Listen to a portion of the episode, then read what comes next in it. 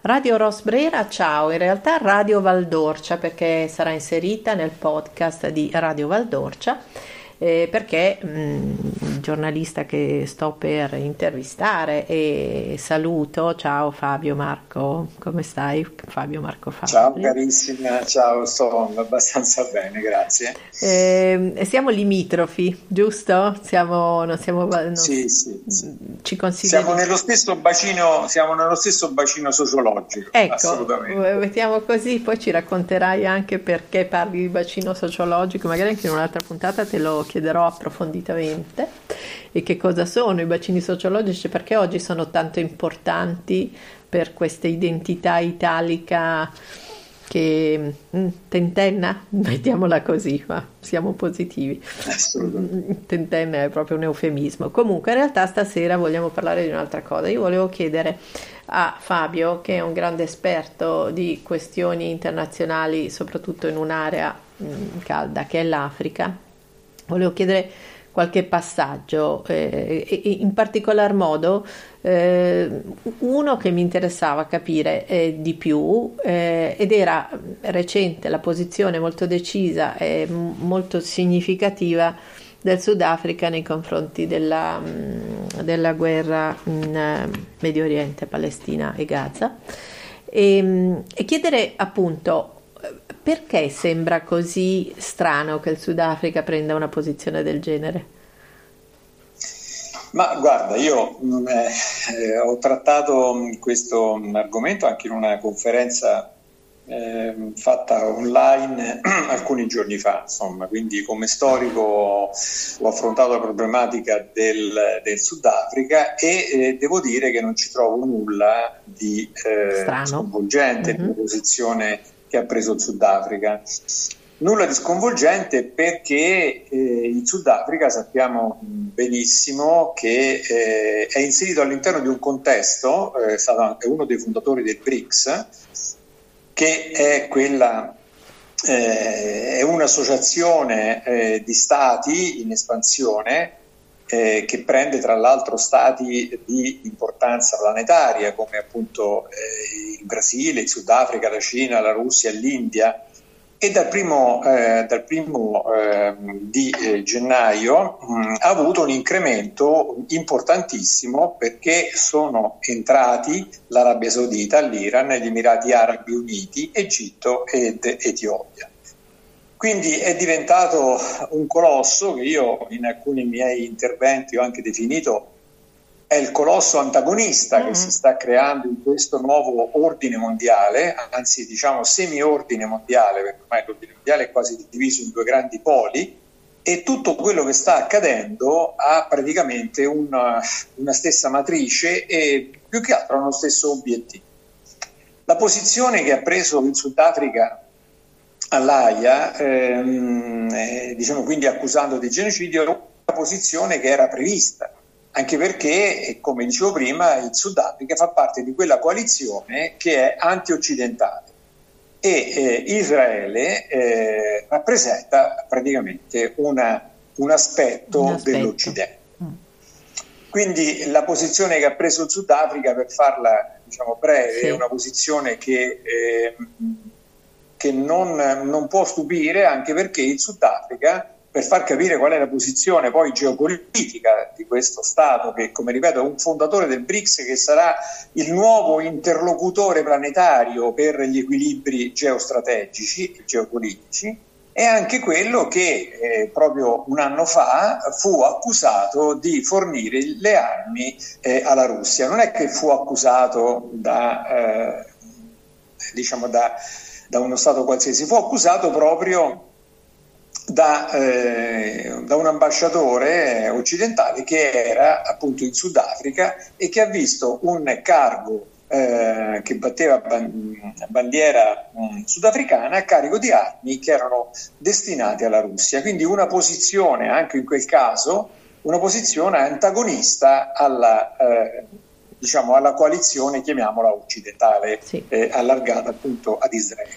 Quindi, ehm, come, dico, come, dico, spesso, insomma, eh, come dico quando mi capita eh, l'occasione di poter esprimere in questi termini, eh, la guerra in Ucraina eh, non è slegata dalla guerra tra eh, Israele e Hamas, tanto per restare ristretti, sì. ma è praticamente parte di una eh, rete di conflitti che si stanno tra l'altro allargando anche in modo, potremmo dire in alcuni, in alcuni aspetti recentissimi anche scomposto, comunque si sta allargando con eh, una eh, definizione, con dei parametri che sono praticamente prevedibili, perché ormai diciamo, le, le, la questione diciamo, della guerra, inteso come concetto generale, eh, non è più una guerra globale, ma è una guerra globalizzata, eh, che ha praticamente degli aspetti che vanno oltre la guerra globale che noi conosciamo come guerre tradizionali, ma sono globalizzanti perché prendono degli aspetti che riguardano eh, elementi eh, diciamo anche un po' molto diversi, un po' diversi da, come, da, da, da quelli tradizionalmente diciamo, espressi in una guerra eh, globale. Quindi, come, come ripeto, per, per, terminare appunto la mia risposta, non è assolutamente anomala la posizione, uh-huh. la posizione del, del Sudafrica che accusa appunto di, eh, di genocidio, eh, di condotta genocida eh, di fronte alla Corte internazionale di, di giustizia dell'AIA, appunto Israele. Senti, solo, anzi, diciamo, diciamo, sarebbe stato normale se non l'avete se non l'avesse anormale fatto. se non l'avesse fatto. Una cosa, terreno sdrucciolevole. Ehm, L'Occidente è questo qui che siamo abituati a vivere um, un colpo di scena intelligente, eh, lo, lo, dico volutamente in modo semplicistico, un, un colpo di scena di messa in discussione di alcuni parametri consumati a volte propagandistici, a volte ma basta consumati, è in grado di proporlo in tempo rapido prima che veniamo davvero spazzati via come obsoleti e vecchi anche nei nostri principi, anche nei nostri valori, perché bisogna avere la capacità di mettersi in discussione, magari dire che la democrazia non l'abbiamo inventata noi, che, cioè tutta una serie di passaggi. È in grado questo Occidente che siamo abituati a immaginare come certe nazioni di farlo, secondo te? Ma guarda, le, l'Occidente, per come lo stiamo intendendo, insomma, sì. questa poi l'interpretazione più comune, l'Occidente eh, è soggetto a una riparametrazione di potere. Mm.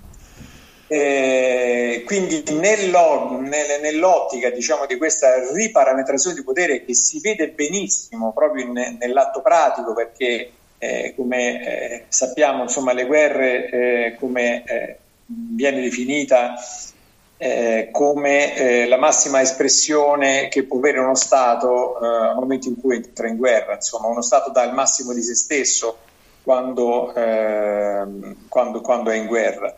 E noi vediamo mh, che al, al, di là che mh, tutt'oggi, fino ad ora, fino ad ora le guerre eh, da chi sono combattute non, non, non, hanno mai espresso finora la massima potenzialità offensiva, perché mm-hmm. comunque la massima potenzialità offensiva sarebbe comunque la bomba atomica, ma certo. non, io ho sempre escluso che questo evento possa accadere tra la guerra, eh, nella guerra tra Russia ed Ucraina e eh, diciamo la escludo ma con meno convinzione eh, nella guerra che si sta combattendo eh, che sta combattendo mm. Israele. Quindi eh, l'Occidente eh, è riparametrato da questo punto di vista del potere, perché prima aveva un potere indiscusso, anche legato molto alla, eh, alla, all'ordine mondiale che si era costituito alla fine della prima guerra mondiale, che insomma con un processo uh, trentennale, quarante, trentennale, insomma, aveva dato un, eh, un, un dimensionamento a questo ordine mondiale. Questo ordine mondiale che comunque eh, aveva un, un'impronta occidentale. Oggi questo è cambiato grazie al BRICS, eh, perché il BRICS ha dato Uh, sta, dando, sta, dando, sta, dando, veramente uno scossone a questo sistema e come ho scritto anche in alcuni mm-hmm. miei articoli, insomma, ci sono, si andrà verso due ordini eh, semimondiali, perché non saranno più mondiali, dove, dove, il confronto sarà tra un Occidente indebolito mm-hmm. da un punto di vista del potere e un BRICS che è molto più globale a livello planetario del, dell'Occidente, perché certo. l'Occidente tutto sommato è abbastanza ristretto come concetto geografico, mentre il BRICS nasce già con i primi cinque, nasce in modo molto diffuso, perché come ripeto va dal Sudafrica al Brasile, la Cina, l'India, la Russia, quindi già abbraccia una parte del continente molto più quindi secondo me l'Occidente oggi non ha quelle capacità mm. perché si trova di fronte a, eh, a um, stati che hanno comunque eh, da porre eh, sul tavolo trattative le loro bombe atomiche, perché comunque la bomba atomica non perché viene utilizzata, ma viene utilizzata come carta di, di trattativa, carta di negoziato, e quindi secondo me c'è comunque un tramonto dell'Occidente, assolutamente. Eh, e, e questo tramonto diciamo, viene anche incoraggiato da, dalla incapacità, oserei dire endemica, di produrre pensiero che segua d'azione eh, sia da parte politica che da parte sociale e culturale, cioè siamo deboli, cioè, eh, sembra che ci è andato un po' in pappa al cervello e oggi parlavo, accennavo mh, mm, con Giampaolo Sodano che mi parlava del momento storico in cui l'unità d'Italia è stata fatta e di alcuni testi che riguardano proprio eh, quel momento storico. No? E lui diceva: Guarda, tra una riga e l'altra tu non hai idea di quanti spunti si possano trovare. Ecco, io sfido chiunque a trovare tanti spunti eh, espressi da uomini politici, uomini di cultura oggi in Italia. O io mi sto distraendo troppo con la terra, con gli ulivi, con i gatti, non lo so, oppure... Eh, oppure?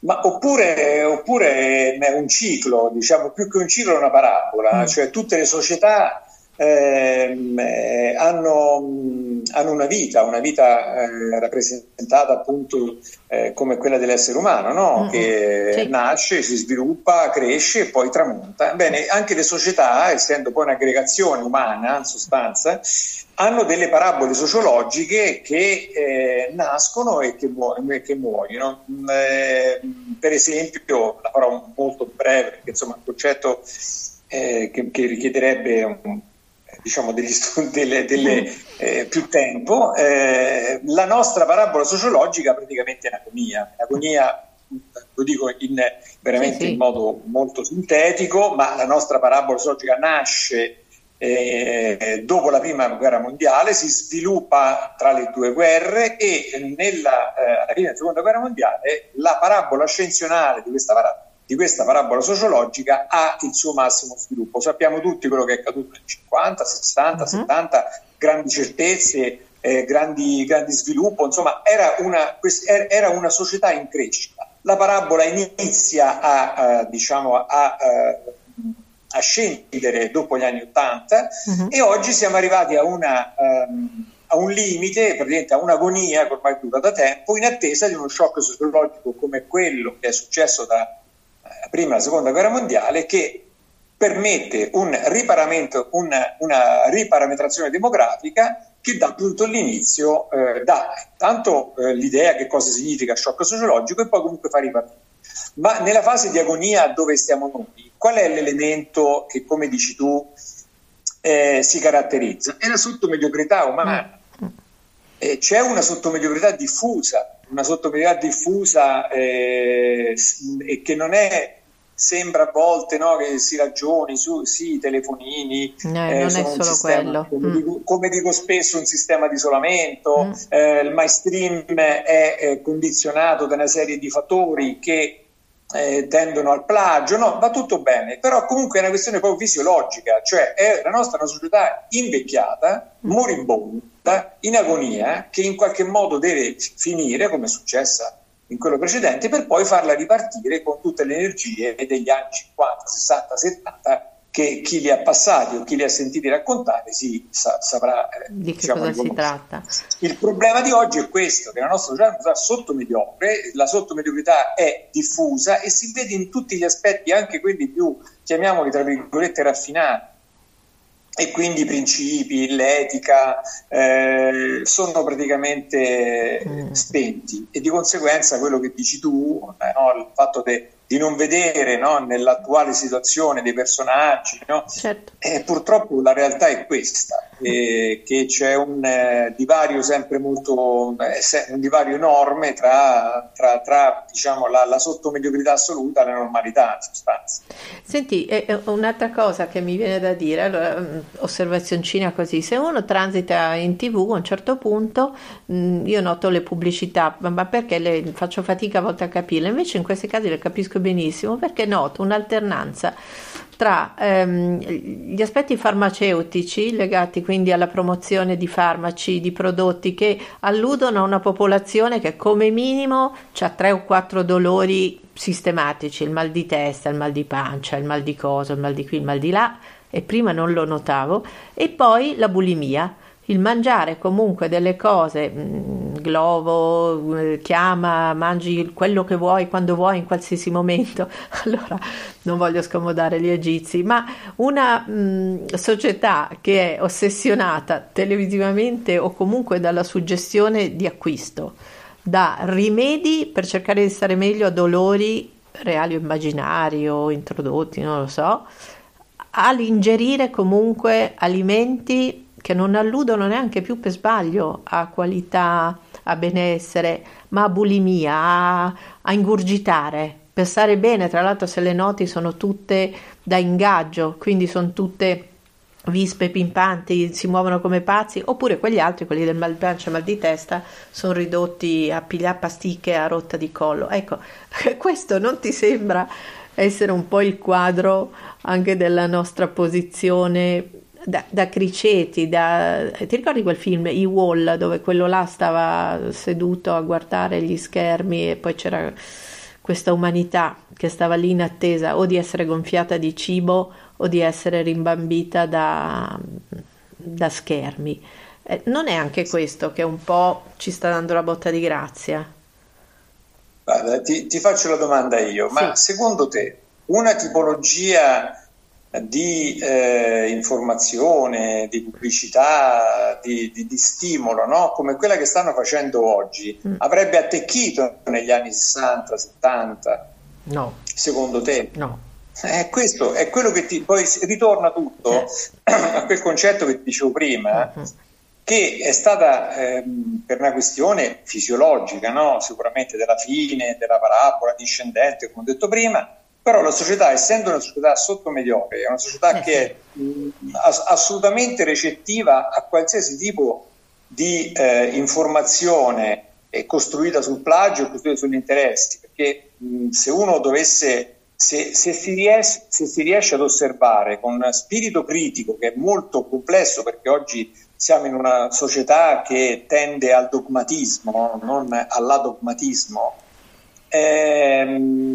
eh, sono, diciamo, si è, vengono fuori degli aspetti veramente imbarazzanti e ridicoli di quello che viene trasmesso, anzi io direi somministrato, sì, sai sì. qual è la differenza no? sì, tra essere eh, trasmesso e somministrato. Eh, Quindi mh, mm, le, le, cose, mh, mm, eh, diciamo le informazioni, sono, formazioni, sono informazioni che sono frutto di una strategia comunque di plagio, capito? Quindi eh, dovuta al, al fatto che comunque la società è particolarmente recettiva. Come dicevo prima, tante cose che sono state fatte in questi anni questi ultimi anni, questi ultimi due, tre, quattro anni, se fossero stati proposti negli anni 60, 70, anche prima anni 80, sarebbe scappata sicuramente una rivoluzione e sarebbe stata ignorata.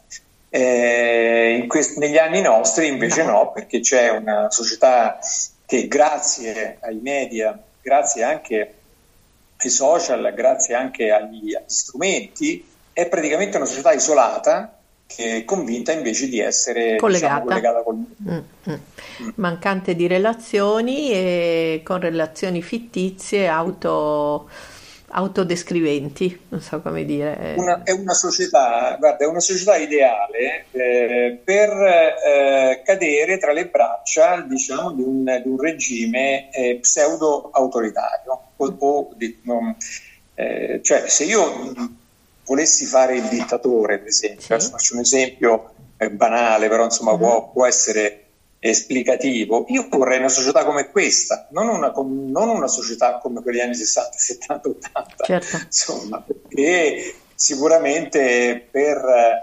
e quindi mh, ecco, è una società che comunque qualsiasi cosa gli si rifila in qualche modo viene eh, viene, viene, viene, recepita perché è una società sottomediocre più che altro è stato diffuso il dogmatismo, capito? Quindi eh, è così perché il mainstream me lo dice. Mm. Eh, Senti, faccio anche a te la domanda che ho fatto a Ferruccio poco tempo fa mh, mm, a proposito della citazione del libro di Andrea Purgatori che verrà appunto presentato postumo. Eh, ehm, volevo fare il giornalista giornalista. Qual è la notizia che oggi ti ha confermato il fatto di voler fare il giornalista è quella che ti ha fatto passare la voglia a pensarci di farlo.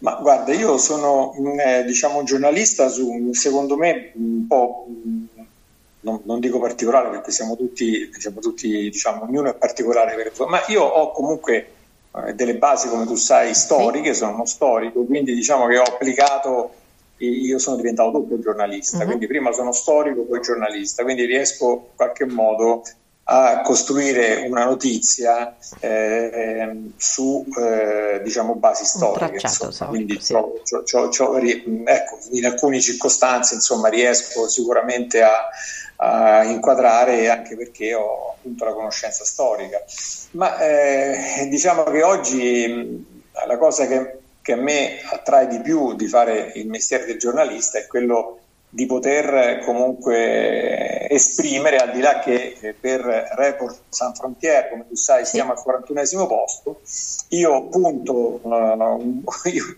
nel mio piccolissimo punto un pochino più alto, quindi cerco di dire le cose da un punto di vista analitico, insomma, senza... Sì. Eh, la mia è una sorta di, non dico una battaglia eh, alla Don Chisciotte, no? però sì. comunque nel mio piccolissimo, eh, eh, sia quando faccio passaggi in qualche televisione oppure quando scrivo sul giornale, insomma quando sai scrivo sull'opinione e quindi dico mh, sempre nel quadro diciamo di un'analisi eh, storica. Sì. Eh, dico quello che secondo me è, come ho detto anche in conferenze internazionali, che secondo me l'invasione, le, le, quello che è accaduto eh, della guerra eh, in Ucraina, quindi l'invasione di Putin eh, della, dell'Ucraina, è stato causato dal fatto che nessuno, probabilmente o consciamente o no, o diciamo in modo un po' spregiudicato, non sapevano chi era Putin. Perché se avessero saputo chi, eh, la storia di Putin, probabilmente questo allargamento della NATO fino ai suoi confini magari non l'avrebbero, l'avrebbero fatto. intuito. Io, Senti, in un contesto europeo, mm. l'ho detto, dico, eh, eh, se fosse stato al posto di Putin un Gorbaciov, eh, anche un Khrushchev o anche, anche, un Yeltsin, prima insomma, eh, dopo, dopo, la somministrazione anche sua della sua Vogda, Vogda mm. Eh, sicuramente sarebbe andata anche bene questo allargamento della Nato, ma, ma, con un Putin e la sua storia di Putin, eh, prima ancora del 2000, prima ancora del mm. 2000 dico, quando lui diventò presidente, probabilmente questa azione di allargamento, quindi di avvicinamento ai confini, della Federazione Russa non eh, sarebbe stato il caso di non farlo. Certo. Tutto qua. Senti, eh, ti dico una cosa prima di chiudere, poi magari lo approfondiamo ancora. E proprio in questa logica, prima che ci scodellino delle elezioni americane, la solita cosa da, da Bara, Trump, Biden, chi è più bollito, chi è più cosa, eccetera, qualcosa di intelligente su questa America che prende le distanze dall'Europa, che mh, appare come...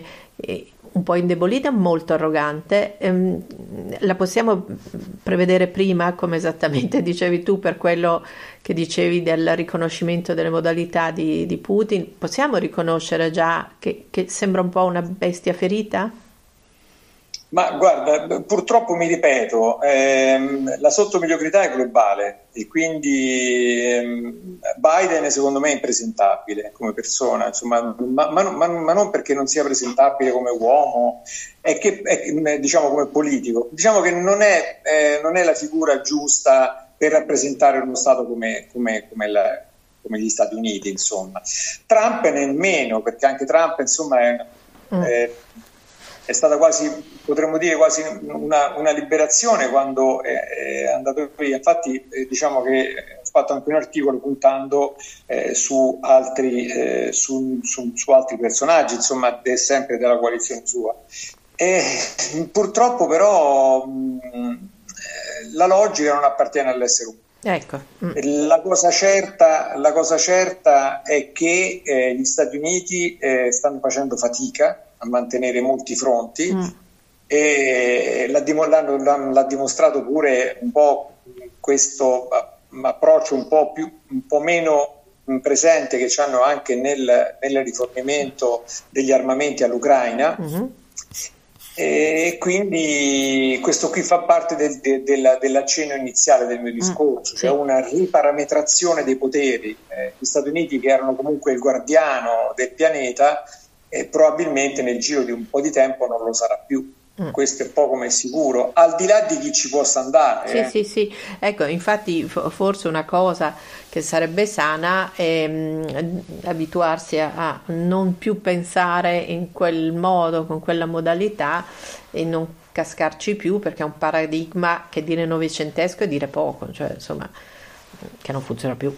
Eh, per, per, le, per, l'Europa, per l'Europa è, è un diciamo è, è pericoloso. Mm. Prima no, da ora in avanti è pericoloso fare troppo affidamento sugli Stati Uniti. Ecco. Perché, eh, perché in questa riparametrazione eh, la, ripetra- la, la um, riparametrazione va a scapito del, dell'Occidente, compresi insomma gli Stati Uniti, e va a favore eh, del BRICS. Mm.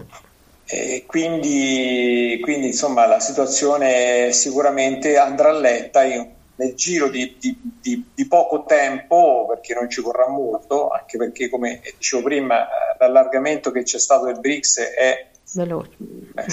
quasi scioccante perché insomma Arabia Saudita, Iran, questi mm-hmm. sono i colossi Emirati Arabi, sono i colossi del petrolio, anche l'Egitto ed anche l'Etiopia che io sottolineato in più di un'occasione, eh, è un impero. Certo, certo. E quindi sta, ha assunto la fisionomia dell'impero e, eh, come ho scritto in un mio recentissimo articolo, insomma, sta conquistando lo sbocco al mare che gli mancava certo. nel Somaliland. Quindi, quindi, ecco, sono, sono, dei colossi quelli che fanno parte del BRICS e i conti devono essere fatti con loro, assolutamente, anche perché se andiamo a vedere la Russia sappiamo quante bombe atomiche ha, l'India ce l'ha, la Cina non ne parliamo.